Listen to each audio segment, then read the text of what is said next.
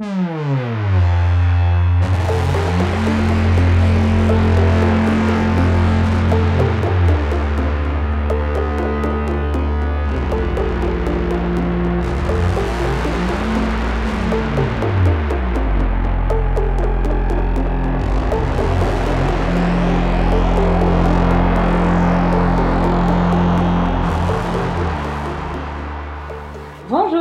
tous et bienvenue dans cette 19e émission des Bibliomaniacs, l'émission de septembre 2015. Et aujourd'hui, tout le monde, on accueille Amandine. Bonjour.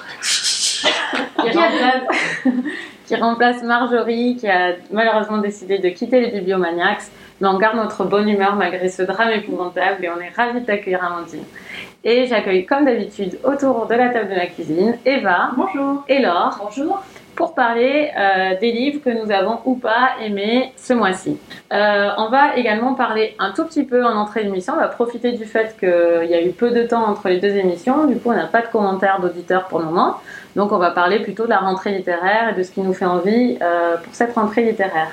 Alors, Laure, toi qui es toujours au taquet sur euh, la rentrée littéraire, et bah aussi également, évidemment. plus Laure. Mais Laure est vraiment au taquet. Qu'est-ce que, quel est ton coup de cœur? Qu'est-ce que tu as envie de lire? Qu'est-ce que tu penses déjà généralement de cette rentrée littéraire euh, 2015 Bon, Septembre moi, 2015. mon problème de la, rentrée, euh, de la rentrée littéraire, c'est que j'adore ça. Je suis maniaque, je regarde, je suis, je suis comme une, comme une enfant. J'aime savoir euh, les livres qui sont sortis, euh, qui pensent quoi.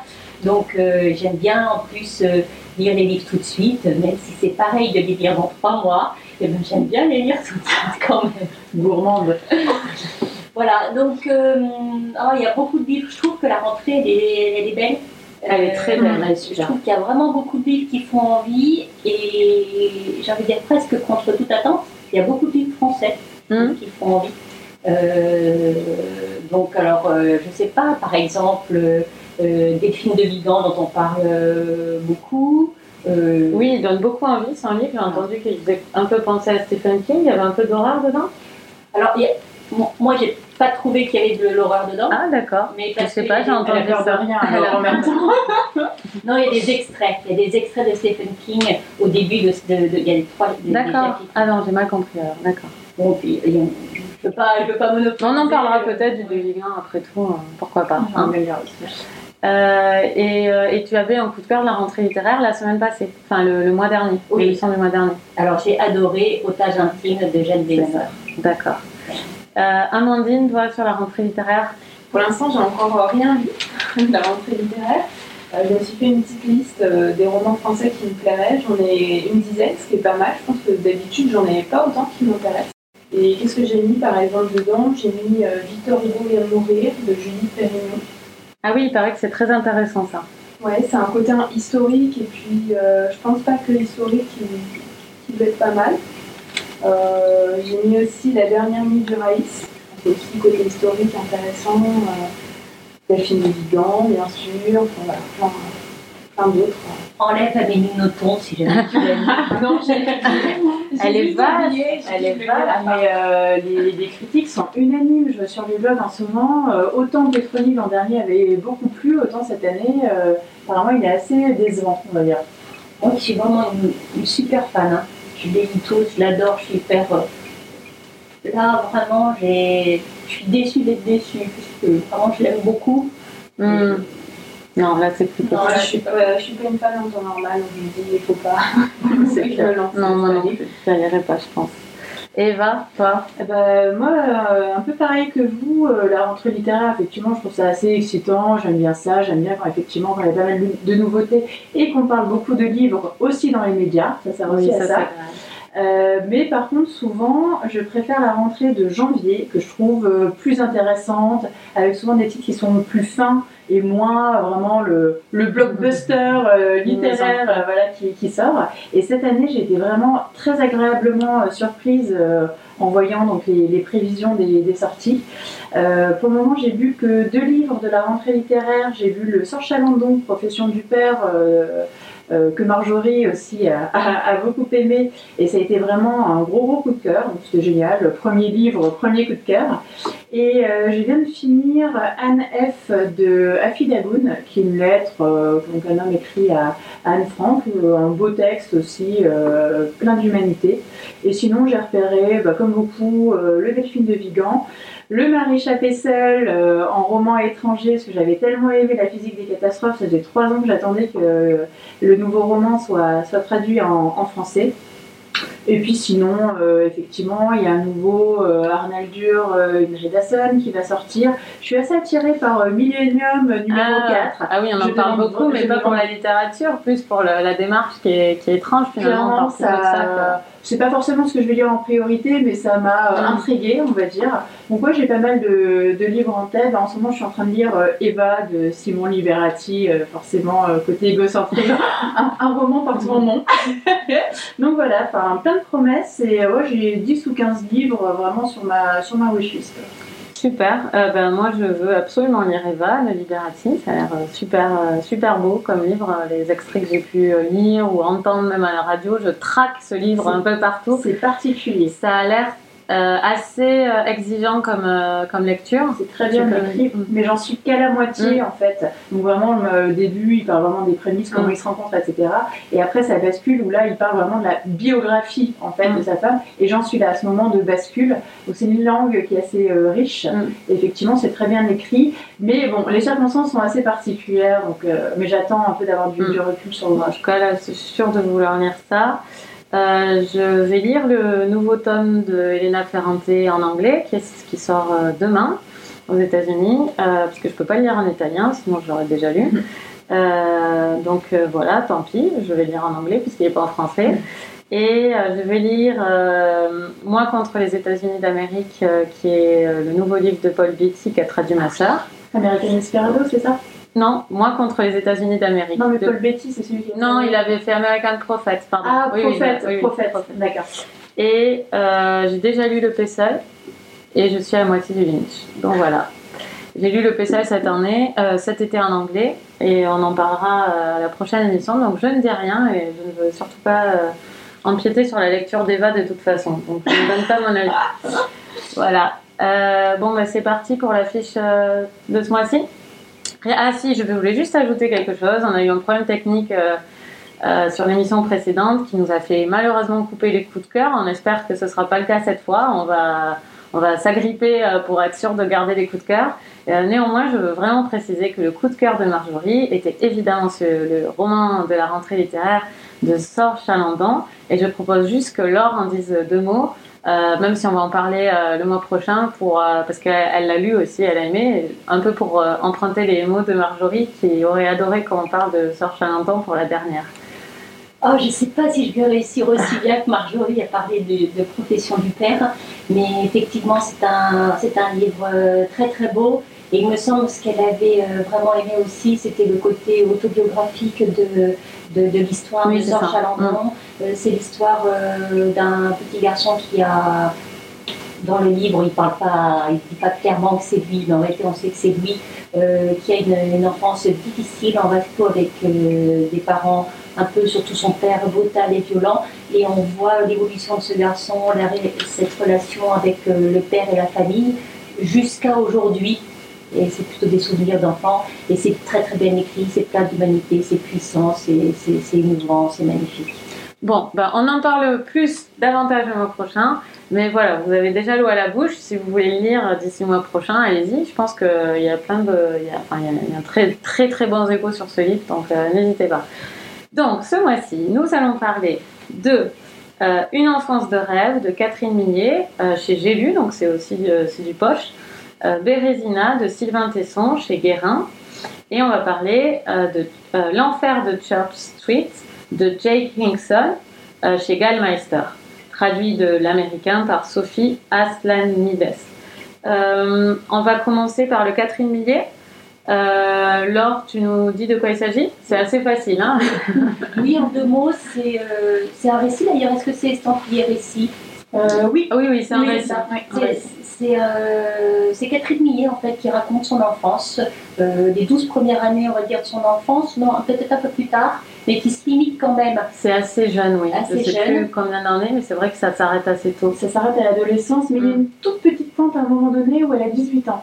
Voilà, j'ai envie de dire, il y a toute une partie, effectivement, il y a une deuxième, toute une partie sur l'enfance et toute une partie un peu plus loin sur euh, le début de l'adolescence, la fin de l'enfance et le processus d'écriture qui est développé, Mm. euh, son processus d'écriture par rapport à- au principe de, de- de l'autobiographie et du récit. Eva, qu'est-ce que tu en as pensé?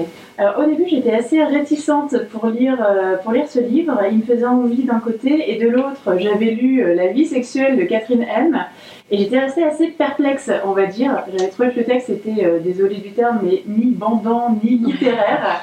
Et là, je me suis dit, oulala, qu'est-ce qu'elle va bien pouvoir nous raconter, euh, notre chère euh, Catherine Millet Alors, déjà, je pense qu'il faut être très clair là-dessus. Euh, ça n'a rien à voir, les deux ouvrages ont vraiment rien à voir. Euh, ça parle un petit peu. Mais de- ça en soi, c'est passionnant. Ça, que les deux n'aient à ce point rien à voir, je trouve ça c'est fou, je trouve qu'il y, a un- Mm. y a un fossé quand même qui est énorme euh, entre ces deux ouvrages. Donc là, il y a une toute petite partie effectivement qui parle effectivement bah, de, sexualité, du corps qui se développe, etc. Mais la vie sexuelle, ce n'est pas la vie sexuelle de Catherine M, 7 ans, hein, je vous rassure. Euh, bah, c'est un, récit sur lequel j'étais au début assez mitigée. Euh, le, point positif, en fait, j'ai trouvé que c'était extrêmement bien écrit. Euh, elle a vraiment une très belle plume. Euh, j'ai trouvé vraiment que c'était euh, euh, très agréable, qu'on rentrait vraiment euh, très facilement euh, effectivement dans ce récit. Euh, elle a une très belle capacité à faire des descriptions. Euh, bon, Bois Colombe, euh, clairement, je m'en moque un peu. Euh, j'ai trou- Ah. j'ai trouvé. Non, On mais s'excuse auprès de tous les auditeurs de Bois Colomb. non, mais j'ai trouvé qu'elle avait une façon de décrire effectivement euh, sa ville, euh, son habitat, euh, ses parents, la répartition dans la famille. Enfin, vraiment, je voyais euh, l'appartement avec les différents personnages. Donc, effectivement, je trouvais qu'elle avait beaucoup de talent là-dessus. Mais au début, j'étais un petit peu réticente en me disant bon, bah, c'est bien beau tout ce qu'elle nous raconte, mais quelque part, c'est pas comme si c'était mon écrivain favori. C'est-à-dire que je lisais aussi Et devant moi le monde de Joyce Ah, fait en même temps. Euh, donc c'était Mm. pareil, aussi un récit autobiographique, sauf que Joyce Maynard, j'avais lu quand même pas mal de ses livres et ça m'éclairait vraiment sur son Mm. parcours. Et là, j'étais un peu dubitative en me disant oui, enfin c'est très bien écrit, c'est intéressant ce qu'elle raconte, mais finalement, qu'est-ce que ça m'apporte à moi? Et puis finalement, je suis rentrée quelque part dans son jeu. Euh, j'ai commencé à vraiment à, à rentrer au plus profond en fait de ce récit et j'ai trouvé qu'elle avait vraiment une capacité vraiment très fluide à euh, nous raconter des choses finalement assez complexes, ce qui se passe dans la tête d'une petite fille, euh, comment elle voit les choses, parce qu'il faut dire qu'une enfance de rêve, euh, c'est pas une enfance géniale, c'est une enfance effectivement bah, de rêveuse, de fantasme, d'imagination. Et euh, voilà, elle a une façon un peu comme Elena Ferrante quelque Mm. part de traduire de façon très simple, très fluide, très évidente Mm. des choses vraiment complexes, psychologiques, euh, dans sa façon de voir les choses, dans sa relation aux autres, euh, la vie de ses parents, tout. Donc ça, j'ai vraiment trouvé ça très intéressant. Euh, ce que je regrette un petit peu, c'est que euh, j'ai trouvé qu'il y avait des longueurs euh, entre le, milieu et la fin. Il y a quelques pages, je le dis clairement, que j'ai survolé, j'ai lu un petit peu en diagonale. J'ai trouvé que ça perdait un petit peu son souffle vers les trois quarts du récit. Et ce que j'ai trouvé aussi un petit peu dommage, c'est que finalement, j'ai trouvé qu'elle reliait quelque part pas assez ce récit de l'enfance à ce qu'elle est devenue maintenant. Et bon, c'est vrai que c'est une personne euh, bah, qui n'a pas hésité euh, à se mettre à nu au sens propre, au sens figuré, un peu devant euh, toute la, de toute la France. Et c'est vrai que j'aurais peut-être voulu bah, plus un parallèle voilà, entre cette enfance et ce qu'elle est devenue, qu'elle nous donne un peu les, les clés pour mieux la Mhm. comprendre. Et ou alors je suis elles existent et je suis passée à côté, je ne les ai pas comprises. Mais voilà, j'ai trouvé que c'était c'était un petit manque, ces petits bémols que je vais mettre à ce récit, qui est pourtant vraiment enfin, très, bien très bien écrit, très intéressant. Mais voilà, il m'a manqué un petit, un petit truc pour que ce soit euh, vraiment euh, une lecture euh, parfaite. Bah, merci Eva. Euh, Amandine, qu'est-ce que tu en as pensé toi? J'ai assez bien accroché dès le début pour des raisons similaires à Eva, parce que j'ai tout de suite beaucoup apprécié la description de Bois-Colombes. Je J'imaginais pas du tout la région parisienne à l'époque, au début de sa construction. Je trouvais ça très intéressant aussi pour son, euh, la description de son milieu social, de l'immeuble, de la famille. C'était très intéressant pour ça. Et puis, et puis finalement, en avançant dans le récit, ce côté-là a disparu au fur et à mesure pour laisser la place à, selon moi, une suranalyse de, son enfance qui prenait le pas sur euh, son vécu, sur ses émotions, sur euh, euh, ce qui lui est arrivé. Et j'avais l'impression que elle, enfin, elle nous balançait une analyse et derrière un peu l'exemple. euh, alors euh, j'ai noté euh, par exemple la prise de conscience de son individualité qui date de son premier appel en classe. C'est très bien écrit, très intéressant. Mais elle raconte pas l'appel en classe, c'est ça Qui t'a manqué? Si, c'est raconté, mais à, à- à chaque fois c'est suranalysé, je trouve. Et il manque, euh, et il manque une certaine spontanéité. Euh, et du coup, je suis pas du tout d'accord avec toi. Quand, enfin, moi, ça me fait pas du tout penser à Elena Ferrante, absolument pas, parce qu'Elena Ferrante, pour moi, elle est pas du tout dans la suranalyse. Elle raconte, elle fait que raconter, et c'est nous qui analysons. Elle nous laisse d'analyser. Et là, on- là, c'est elle qui nous livre tout, et on n'a presque pas à penser, quoi. C'est ça qui m'a gênée. Je le dirai après, mais c'est ce que j'ai aimé. Oui, moi aussi. moi aussi. Euh, Vas-y, enfin, tu as terminé, Ouais. Amandine Oui. D'accord. Vas-y, là. Mais vous pouvez vous répondre, hein. allez-y, allez-y. Euh, moi, j'ai justement bien aimé cette façon d'analyser son enfance et ce qui s'est passé dans son enfance avec ses mots d'adulte aujourd'hui. C'est vraiment le, le- le- ce que, ce que m'a apporté ce livre. C'est vraiment ça. C'était pas des analyses enfantines parce que je suis enfant et je parle avec des mots d'enfant. Et vraiment, je suis surprise, j'ai peur ou je rigole. Mais Euh, Je pense pas que c'est ce qu'Amandine. euh, c'est pas du tout- pas mal. c'est pas du tout ce que je voulais dire. Mais parfois, il y a ce, y a ce, ce- cette façon de faire là. Je suis Mm. enfant, je prends des mots d'enfant, euh, je suis vieux, je, je parle comme un vieux. Et, euh, et j'ai trouvé qu'elle arrivait bien à transcrire justement avec des mots d'adultes d'aujourd'hui euh, le ressenti d'un enfant. J'ai, moi, j'ai, aimé justement tout ce passage-là, ce qui fait que euh, ça m'a intéressée dans le sens où je suis comme toi, Eva, j'avais lu que ce- le même livre que toi, et donc Comme beaucoup de gens, beaucoup de gens, je pense. Comme 400 000 personnes en France. Et ça m'a intéressé de savoir euh, qui, qui, qui c'était en fait pour pouvoir arriver à écrire un livre comme ça. Euh, en fait, on ne sait pas. Enfin, en tout cas, moi, j'ai pas réussi à comprendre qui elle était. Et justement, j'ai aimé ce mystère qui se crée autour de, cette personne et de, ce, de cet écrivain, en fait. Et j'ai adoré la fin, on dirait la deuxième partie. Elle le fait moins au début, c'est un tout petit peu, mais le processus d'écriture, comment, par rapport à son enfance et cette analyse qu'elle fait, elle en est arrivée à vouloir écrire, à commencer à écrire, à devenir écrivain. Et, et ça, j'adore, en fait, de façon générale, quand on Les récits. euh, euh, les récits où c'est comme si on avait la, la jeunesse de, de la création. J'aime ça. Ah ben moi, c'est ce qui m'a absolument passionné dans ce livre. Enfin, tout ce que tu as dit, Laure, je vais, je vais avoir du mal à rajouter vraiment des choses. J'ai été totalement euh, emballée par ce livre que j'ai trouvé. euh, J'étais en manque euh, cruel de lecture. J'avais trois quarts d'heure à tuer dans un parc en attendant quelqu'un. J'avais mon sac qui n'avait pas de livre dedans. Enfin, j'avais fini le livre le matin, la panique. Et j'ai acheté ce livre dans une gare. Et quand j'ai vu qu'ils avaient le quatrième que j'avais regretté d'avoir raté à la rentrée littéraire et qu'ils l'avaient en poche, je me suis dit que c'était mon jour de chance. Et je me suis fait totalement embarquer euh, par ce récit. J'ai trouvé ça magnifique. Euh, vraiment, les mots qu'elle emploie pour parler de son enfance, pour moi, c'est c'est vrai que c'est suranalysé, mais c'est un parti pris. C'est vrai que c'est suranalysé, c'est pas du tout spontané. Mais c'est justement la démarche euh, que moi j'a- j'apprécie, mais je comprends tout à fait ce que, ce que tu veux dire, cela dit. euh, euh, je ne le conseillerais pas à tout le monde. Je pense qu'il faut avoir vraiment ce goût-là, le, goût d'introspection, le goût de, de se demander d'où viennent les pensées, de se demander que, quels sont les, actes fondateurs de- de ce qu'on est, etc. C'est un récit hautement psychologique et moi j'ai adoré ça.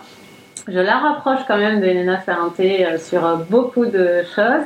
Euh, et justement, je venais de découvrir Elena Ferrante quand j'ai lu avec un, un- un- une hystérie mêlée de désespoir, puisque je me disais en même temps que je découvrais Ferrante que j'étais déçue de ne pas avoir d'auteur français que je puisse rapprocher à ce point de l'enthousiasme que m'avait procuré Ferranté. Et là, juste après, j'ai lu ça et j'ai eu un certain soulagement, non pas parce que ça se ressemble à ce point non plus, faut pas, faut pas exagérer, mais parce que j'avais le même répit de l'exactitude de ces descriptions. Je trouvais un répit à la lecture de la précision de ce qu'elle décrivait, j'avais l'impression que je savais exactement de quel sentiment elle me parlait.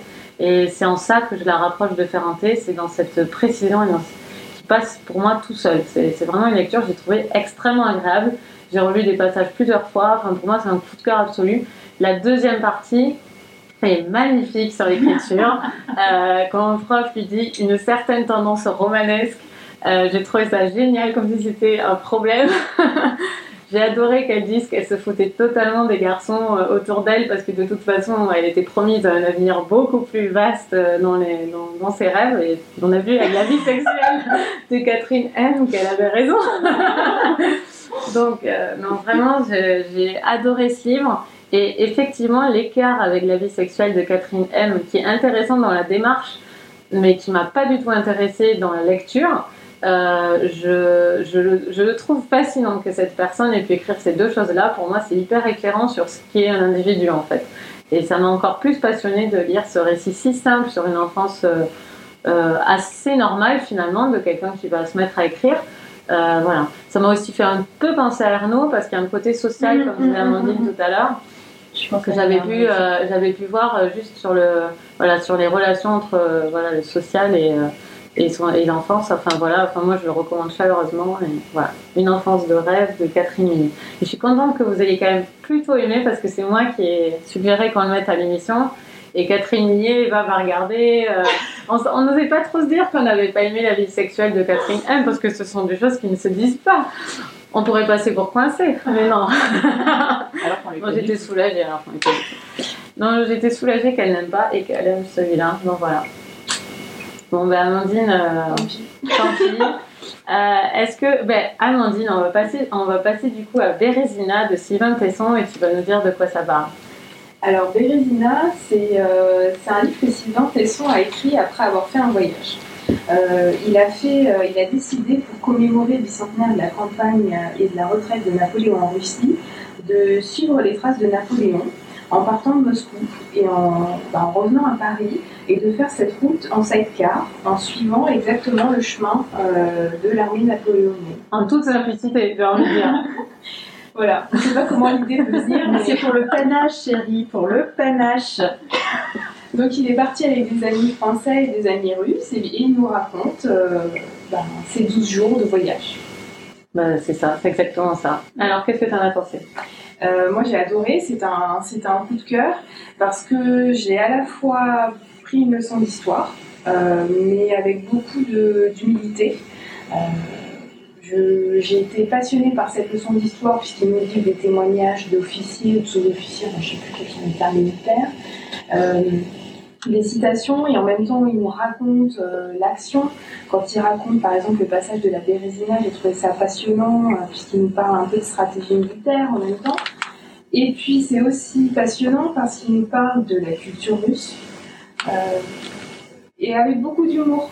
Euh, et j'ai, du coup, j'ai découvert Tesson par la suite et j'ai retrouvé cet humour-là euh, dans, un autre livre. Lequel? Dans les forêts de Sibérie. D'accord. C'est celui où il se met à vivre un peu à la David Van là. Six mois dans une cabane comme dans Indian Creek. Voilà, comme dans Indian Creek. Indian Creek. Ouais. Euh, bon, bah, c'est cool, celui-là, tu l'as, tu l'as davantage aimé. Ouais. C'est chouette. Et c'est terminé ou Bon, alors euh, Eva, qu'est-ce que tu en as pensé toi? Euh, moi, j'ai un avis qui est plus mitigé que euh, celui d'Amandine, même s'il reste globalement positif. Pour moi, c'est le genre de livre, euh, effectivement, que j'aurais jamais lu. Pourtant, je l'avais hein, dans ma bibliothèque, on me l'avait offert, on m'avait dit que c'était bien, donc j'aurais lu, mais pas forcément de façon spontanée. C'est pas le genre de choses qui m'intéresse vraiment. Donc, j'étais agréablement surprise, parce que j'ai trouvé effectivement que Sylvain Tesson, pour tout ce qui est parti historique, est un très bon conteur. moi, j'ai adoré euh, tout ce qu'il m'a dit sur la retraite de Russie. Effectivement, la retraite de Russie, bah, comme beaucoup de gens, j'en avais euh, vaguement entendu parler. Je savais que c'était Napoléon. Et ça non, dans il y a écrit et il y a eu la retraite de, Russie? moi, j'en étais là, hein, la retraite de Russie. Euh. C'est qui Russie? Je fais de l'humour Elle à la fleurs. Ouais, voilà, ouais. Ouais, c'est vrai. Donc effectivement, j'ai trouvé que c'était un très bon conteur pour tout ce qui était euh, historique. Effectivement, on voit qu'il a euh, bouquiné euh, pas mal de choses à côté pour vraiment donner des points de vue, comme tu disais, Amandine, bah, de, de gens qui ont vraiment effectivement vécu la retraite de Russie. Qu'il y a des descriptions qui sont vraiment extrêmement graphiques pour nous montrer mais quelle effroyable boucherie ça a été. Et Ah. moi, je l'avais, je le savais, mais je, je n'étais pas vraiment rendu compte. Et on le voit avec les, avec les chiffres hein, qui donnent des Mm. chiffres absolument effroyables du nombre de gens qui est au début, du nombre de gens qui est à la fin. Et quand il nous dit non, mais en fait, euh, ils sont pas morts de balles ennemies, ils sont juste morts de froid, de faim. On nous parle euh, de cannibalisme, on nous parle d'autocannibalisme, de ces hommes Ah qui oui. marchent sur les cadavres de leurs camarades, qui marchent sur les carcasses euh, de chevaux. Il a une façon vraiment de décrire les choses, qui m'a vraiment, euh, qui m'a vraiment beaucoup intéressée. Je trouvais que c'était un très bon euh, vulgarisateur en fait historique. Donc ça, ça m'a vraiment envie euh, donné de, enfin, euh, vraiment donné envie de m'intéresser plus effectivement à cet épisode historique, de m'intéresser plus à Napoléon. Donc voilà, il a su allumer, on va dire, le feu de, de l'histoire en moi et donc genre, Oh Et donc je leur remercie. Moi j'ai beaucoup aimé le parallèle qu'il faisait avec la guerre de 14-18 en disant que euh, la guerre de 14-18 pour nous les tranchées c'est vraiment genre, le, must, le, le summum de l'horreur. Et il nous dit franchement ce qui s'est passé en 1812 mais quelque part c'était euh, c'était encore pire quoi. Donc moi ça m'a mis euh, un petit coup de massue. Euh, par contre là où je suis beaucoup plus euh, mitigée du côté euh, négatif c'est son voyage en lui-même. Bon effectivement il y a un côté...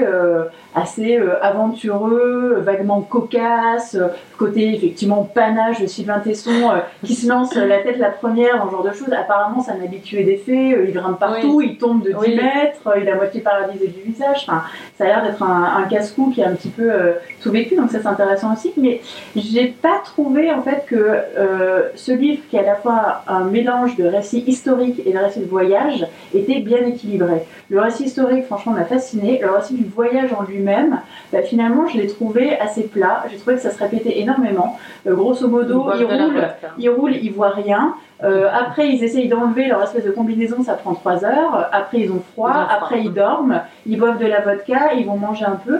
Finalement, j'ai pas trouvé que. Enfin, toi, tu, dis, tu disais, Amandine, que ça t'avait euh, vraiment donné une vision à la culture russe, etc.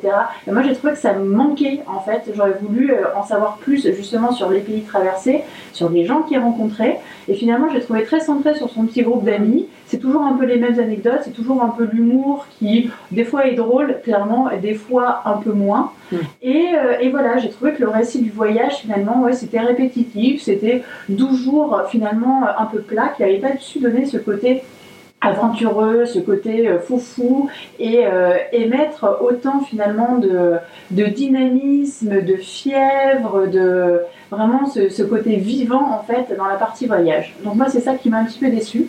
Bah, il n'empêche, ça m'a quand même donné envie de voilà m'intéresser à cette période historique et de découvrir d'autres livres euh, de Sylvain Tesson sur d'autres parties du monde, euh, etc. Donc le bilan est globalement quand même positif. Laure, qu'est-ce que tu en as pensé? Euh, je pense exactement la même chose qu'Eva, sauf que mon bilan il est un petit peu moins positif. Euh, j'ai adoré la partie historique, donc ça c'est ce qui, vraiment, c'est vraiment ce qui m'a plu dans le livre.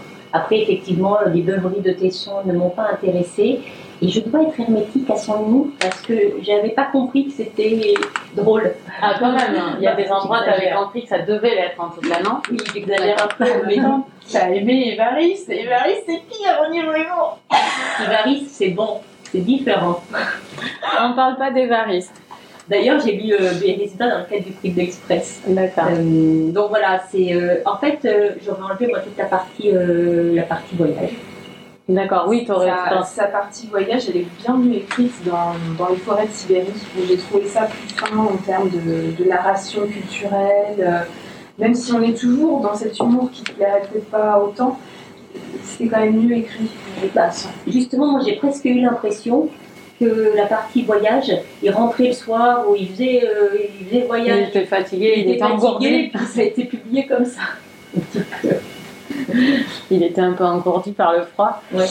Euh, je Il sais a votre cœur. Je sais pas trop parler de ce livre parce que bah, je suis d'accord avec vous en fait. Euh, je j'ai pas trop aimé Sylvain Tesson en fait, hein, la lecture de ce livre. Euh, c'est pas que il fallait l'aimer ou quoi, mais c'est quand même comme il se met en avant et il, se- il- il se met en première ligne et c'est lui qui te raconte. le- voilà, c'est le narrateur de ce récit. Ça fait deux récits qu'on en fait aujourd'hui d'ailleurs. Euh, je, je sais pas moi son humour. euh, Bon moi quand l'humour ne passe pas, c'est dur, c'est rare que la personne passe. Son humour euh, je- ne m'a pas fait rire. Le délire sidecar ne m'a pas plus intéressé que ça. Pour moi, c'est comme du tuning. Enfin, c'est- parce que j'y connais rien, mais je veux dire, ça n'a rien, aucun intérêt euh, pour moi. C'est mon goût personnel.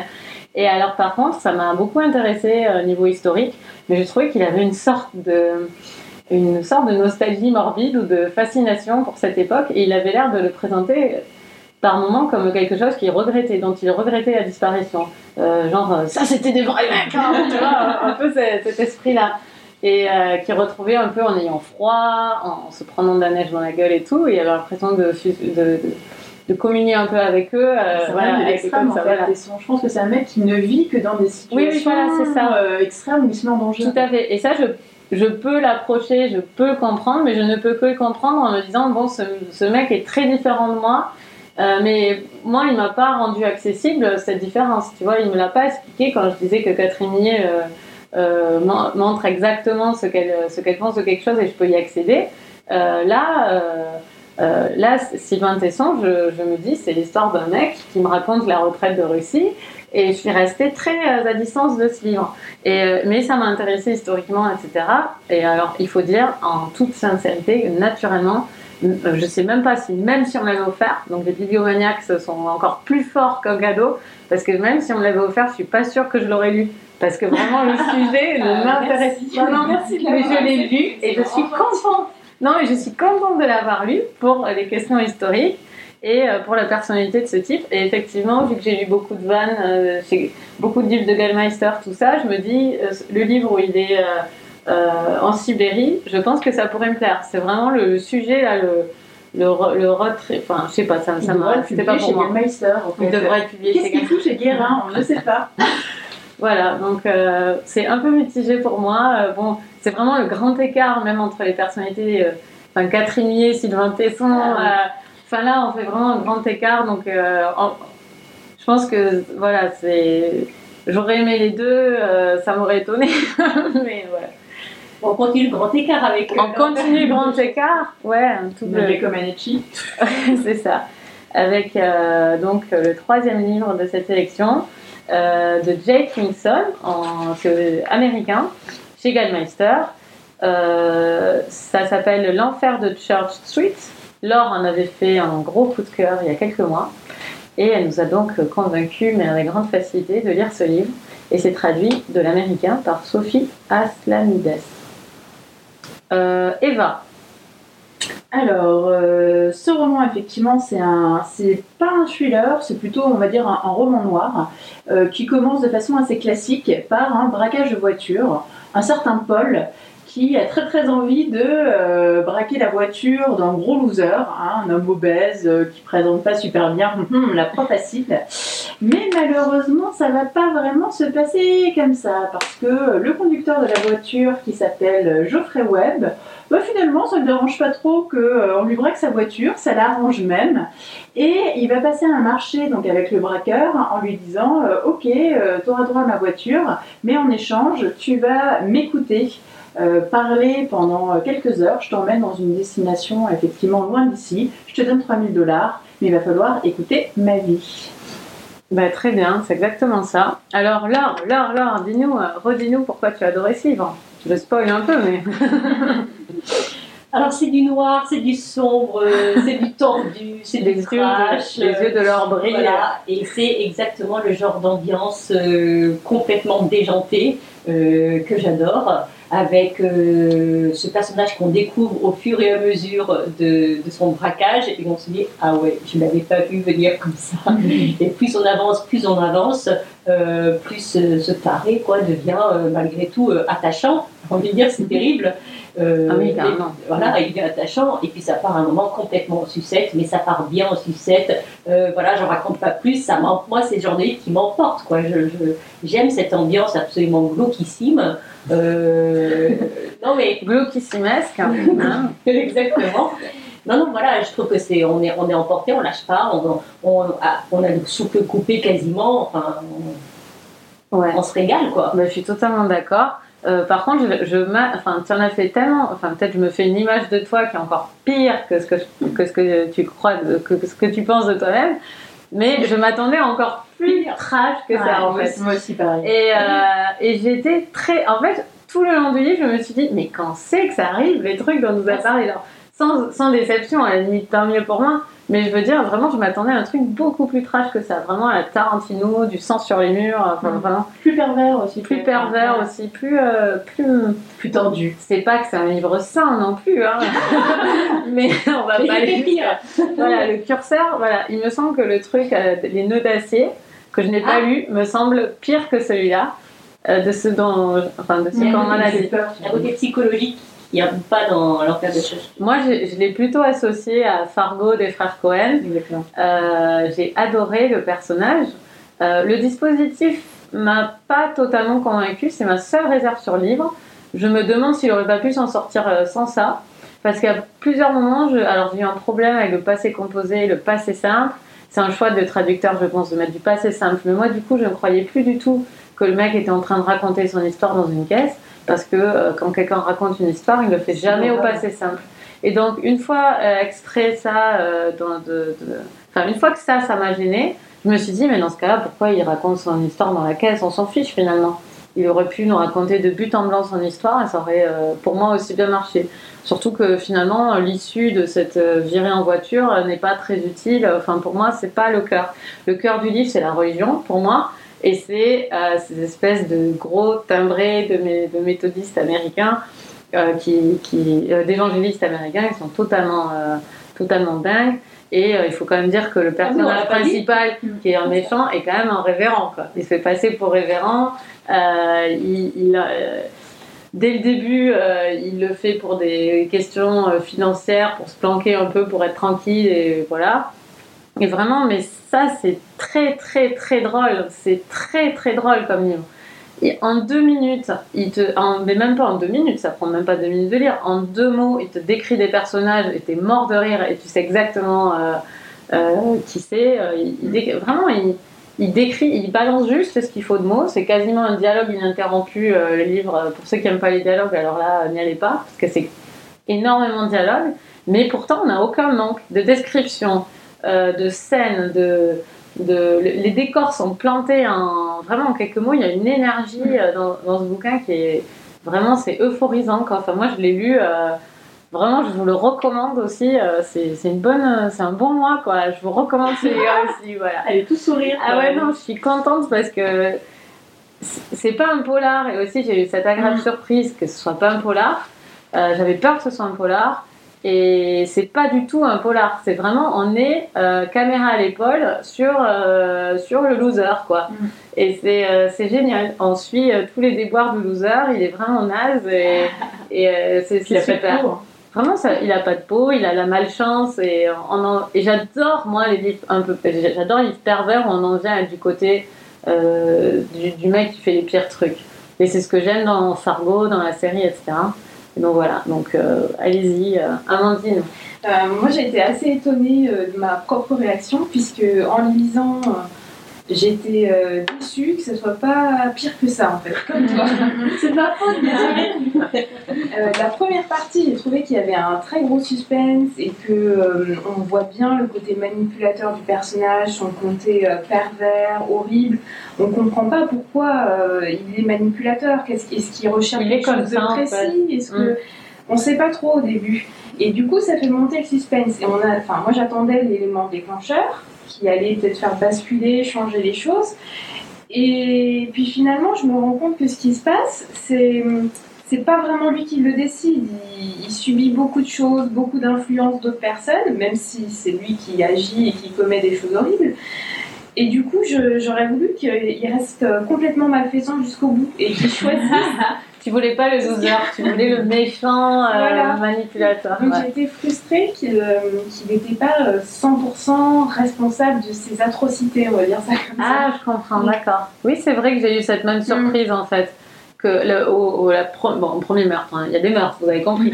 au premier meurtre, je me suis dit. euh, euh, ah, en fait, euh, oui, bon, ok, bon, il fallait le faire là, clairement, euh, l'un dans l'autre. Voilà, on, on en vient à. Voilà, j'ai l'absous immédiatement et j'ai adoré ça. Mais c'est vrai que j'ai été très surprise, mais encore une fois, parce que je, je le croyais vachement plus méchant avec euh, bah, l'en- l'entrée du livre aussi, qui est. De toute façon, Mm. bah, moi j'ai euh, adoré, effectivement. J'ai le, le même avis euh, sur le début où je m'attendais vraiment à un truc bien dégueulasse, avec un mec mais bien vicieux, bien euh, genre euh, espèce de serial killer. Qui, euh, qui a les têtes de toutes ces petites copines dans le frigo et tout. Et en fait, euh, donc effectivement, j'étais euh, j'étais surprise de voir que finalement, non, c'est plutôt. euh, c'est un roman noir, mais assez comique quelque part. C'est vraiment une sorte de comique de situation. Parce que ce pauvre gars, là, Geoffrey Webb, bon, ok. Il est tordu à la base. Le mec, effectivement, il a un pet au casque. Mais finalement, c'est ce que vous disiez, il se retrouve pris dans une espèce de spirale où finalement euh, il comprend rien. Au début, il est quand même bien parti, il a des bons sentiments, etc. On se dit bon, euh, où est-ce que ça va commencer euh, Où est-ce qu'il va y avoir le twist? Et on se dit mais finalement, il est victime de son sort, et il est victime du destin. Et à chaque fois, on se dit non mais c'est Et pas de la possible. politique des armes à feu américaines. Exactement. Et on se dit, mais c'est pas possible, là. Non, mais là, c'est bon, c'est fini, il va reprendre les droits. Et ben là, boum, il y a quelqu'un d'autre qui arrive, et hop, ça repart en Tu vrille. t'es vraiment dit qu'il allait reprendre le droit chemin Ah, mais moi, j'ai foi en l'humanité, madame. et j'ai trouvé vraiment, euh, effectivement, j'ai aimé que ce soit pas un polar, que ce soit un roman noir. J'ai aimé cet humour, effectivement, euh, à la Fargo, avec cette espèce de loser, je vais pas dire un loser magnifique, mais ce, loser attachant, en fait, euh, qui, subit la situation, qui part dans cette, qui part dans cette spirale. Qu'est-ce que j'ai aimé d'autre? C'est oui, j'ai aimé, en fait, que l'auteur joue finalement avec un peu tous les clichés. Il va y avoir les religieux, les religieux manipulateurs, les religieux naïfs concons euh, qui nous tapent sur le système, euh, l'espèce de famille Dalton complètement dégénérée. Euh, on sent qu'il y a eu peut-être de la consanguinité et, et- et de l'inceste. Donc voilà, c'est en fait quelque part c'est un peu comme euh, le diable tout le temps de, de Ouais. Pollock. Euh, qui est quand même beaucoup beaucoup plus sombre, Oui. mais pareil, qui jouait un peu sur tous ces clichés qu'on peut avoir dans les romans américains, les autostoppeurs, les machins, les pervers, etc. Et lui, il a réussi à faire vraiment un, un roman qui est ultra addictif, qui coule, qui coule tout seul, qui coule euh, vraiment hyper facilement. Enfin, moi, dès que je suis rentrée dedans, j'ai eu qu'une envie, c'était le lire d'une traite. Il doit faire, je sais pas, 260 pages, un truc comme ça. J'avais qu'une envie, c'était pas le déposer, donc j'ai vraiment le claquer, mais d'une traite, euh, le livre. Et voilà, j'ai vraiment aimé euh, cette façon qu'avait euh, l'auteur de nous prendre la main en disant viens, viens dans les bois, viens.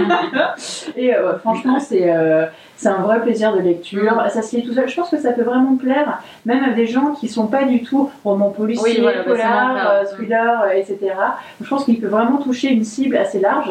Et j'attends qu'une chose, c'est que Gallmeister euh, se bouge les fesses pour traduire les autres romans Mm. de Jackinson, parce qu'il en a publié 4 ou 5 Ah, aux États-Unis. Ah, Donc voilà, il y, a, euh, il y a de la marge, il y a, un- il y a un pool de livres là qui attend qu'une chose, et puis bah, j'espère qu'ils seront d'aussi bonne qualité que celui-là, parce que c'était vraiment une très agréable surprise. Et je dois dire que j'étais surprise aussi par rapport au pitch, euh, qui est autant de personnages en fait dans le livre. Euh, le pitch me faisait penser à un huis clos euh, qui avait peut-être été déjà vu ou moins original. Et en fait, non, non, c'est un livre avec quand même beaucoup de personnages sur le peu de pages qu'il y a. Et il se passe beaucoup de choses. C'est foisonnant, voilà. Ça va mieux? Euh, donc voilà pour les trois livres de ce mois-ci. Je redis les titres. Donc euh, ce- le dernier était L'enfer de Church Street euh, de Jay Kingston, euh, Une enfance de rêve de Catherine Millet et Bérésina de Sylvain Tesson. Bon, ben c'est parti pour les coups de cœur. Amandine, honneur à la nouvelle. Quel est ton coup de cœur? Mon coup de cœur, c'est Le Monde selon Garp de Jane Irving. Euh, je vous raconte l'histoire rapidement. Donc ça, ça raconte en fait l'histoire de Garp, St. Garp, qui est né dans les années 40 aux États-Unis, qui a été élevé par une mère, une mère qui s'appelle Jenny Fields, infirmière, qui n'a pas, pas eu de père. Euh, et, donc ça raconte l'histoire de cet homme, de son enfance, euh, la femme qu'il a rencontrée, les enfants qu'il a eus par la suite, euh, l'évolution de leur couple. Ça raconte toute sa vie. Et ce que j'ai aimé, pourquoi c'est un coup de cœur, c'est parce que ça raconte vraiment tout. C'est un monde qui a été complètement construit autour de ce personnage, même sa, ses réflexions intérieures, sa, qui est écrivain, j'ai pas précisé ces réflexions intérieures, ces théories littéraires ont été complètement inventées. Euh, il y a une nouvelle euh, qui est inscrite, euh, enfin qui est mise dans le roman, un premier chapitre d'un roman de, de. Et j'ai trouvé ça formidable de se retrouver avec un monde, un monde complètement créé comme ça. L'imaginaire est, incroyable en ce moment. Il est génial, il est génial. Qu'est-ce que j'ai aimé ce livre Une prière pour Owen aussi, j'avais Une prière pour Owen avec le petit Jésus, là, c'était génial. Oui, oui, non, c'est génial. Ouais, t'as raison d'avoir fait un coup de cœur. Tu l'as relu il y a longtemps? Non, lu pour la première ah, fois. Ah, tu l'as lu Ah oui, oui. Bah, t'as bien fait. Il est génial ce livre. Et il n'y a pas une scène un peu euh, bizarre dans une voiture aussi, euh, pour faire une transition avec le précédent? Une scène qui pourrait plaire à Laure, je pense. c'est la scène dont je me souviens bien. Bizarrement. Bizarrement. C'est peut-être ça, c'est peut-être ça l'acte fondateur, la lecture fondatrice de Laure, c'est peut-être cette scène euh, du monde sans cœur. Laure, quel est ton coup de cœur? Alors, rien à voir. Euh, mon coup de cœur, c'est Otage intime, j'en ai parlé tout à l'heure, donc de Jeanne Benaber. C'est un livre qui m'a totalement transportée. Et alors là, on est dans l'intime, dans le personnage, dans le personnel, dans l'introspection. C'est l'histoire d'un photographe de guerre qui est relâché, qui a été pris en otage et qui est relâché, qui se retrouve euh, dans, à retrouver les siens. Euh, sa mère et donc deux copains d'enfance. Et en fait, on voit très bien tous les, tous les liens qui se passent entre lui qui essaye de, de reprendre goût à la vie, avec la nature, avec euh, des choses fondatrices, des bases, euh, l'amitié, l'amour, et en même temps cette solitude euh, qui porte en lui. Et on voit à travers ce personnage toutes les mêmes, les mêmes caractéristiques chez les autres avec leurs secrets, la mère qui a ses secrets, les, enfants intimes qui, sont, qui ont aussi les enfants, les amis d'enfance, qui ont aussi leurs blessures, comment ils ont évolué en tant qu'adultes et, cette volonté de vouloir se comprendre, d'être éloigné, de s'aimer. Et, et, en fait, la langue, elle est tellement belle, tellement magnifique. Franchement, j'en avais quasiment des, frissons pendant tout le livre. J'en avais le ventre noué, ça m'a bouleversée. J'ai pleuré, bien évidemment. C'est un livre qui m'a transportée. C'est la nouvelle Marjorie. C'est magnifique. Hein. C'est magnifique. Ah, ça, ça donne tellement envie. Et pourtant, j'ai pas aimé Profane du tout. Mais là, je suis prête à courir chez le libraire et. Euh, j'ai trouvé que c'était un. J'ai adoré Profane et je pense que c'est meilleur que Profane. D'accord. Donc Profane était l'histoire d'un homme qui allait mourir et de gens qui étaient dans son appartement, c'est ça? Oui, il avait embauché des. C'était un, un, aussi sur la solitude, c'est une personne qui était seule et qui avait embauché quatre personnes qui ne se connaissaient pas et qui allaient évoluer euh, autour, dans cette maison et autour de ce personnage. Et effectivement, là, dans, je pense que ce qui est mieux réussi dans Otage intime, c'est que les personnes se connaissent et donc il y a des liens personnels qui existent déjà. Donc les liens entre les personnes sont plus facilement faits. On est embarqué en fait dans le fil de l'histoire peut-être plus facilement. D'accord. Eh ben, en tout cas, ça donne super envie. Hein. Euh, Eva. Alors moi, mon coup de cœur, c'est euh, l'idée ridicule de ne plus jamais te revoir de Rosa Montero. Euh, en fait, c'est euh, un livre assez particulier. C'est à la base une biographie de Marie Curie, donc la, la, scientifique que tout le monde connaît. Sauf que Rosa Montero, finalement, on a fait un livre qui est très personnel, puisque à la base du livre, c'est, on va dire, une, similitude qu'elle a avec Marie Curie, c'est que bah, elle est, elle est veuve également, elle a perdu son mari, et donc elle va faire, mais sans vraiment parler d'elle-même, de l'intime, euh, etc. Elle reste très pudique là-dessus. Elle va plutôt parler sur, euh, des grands thèmes, finalement, les grands thèmes euh, qui nous touchent. Donc, effectivement, bah, le deuil, la solitude, l'amour, qu'est-ce être une femme, euh, comment effectivement bah, pouvoir euh, conjuguer à travers le portrait de Marie Curie euh, bah, sa, son identité de femme, son identité de professionnelle, son identité de mère. Et donc, elle arrive en fait à, lier sa vie personnelle, ses grands thèmes avec la vie de Marie Curie, qui a une vie absolument hallucinante. Marie Curie, c'était une femme polonaise qui venait d'une classe sociale finalement assez, assez basse et qui a réussi à la force du poignet euh, à faire des études, à devenir une grande scientifique, alors qu'à l'époque, les femmes déjà euh, ne travaillaient pas, euh, les femmes n'étaient pas scientifiques, et elle a dû se battre vraiment toute sa vie pour pouvoir s'imposer parce que bah, les gens étaient misogynes, les gens étaient xénophobes. quand ça marchait pas pour elle, c'était la salope entre guillemets polonaise, c'est ce qu'on lui a dit.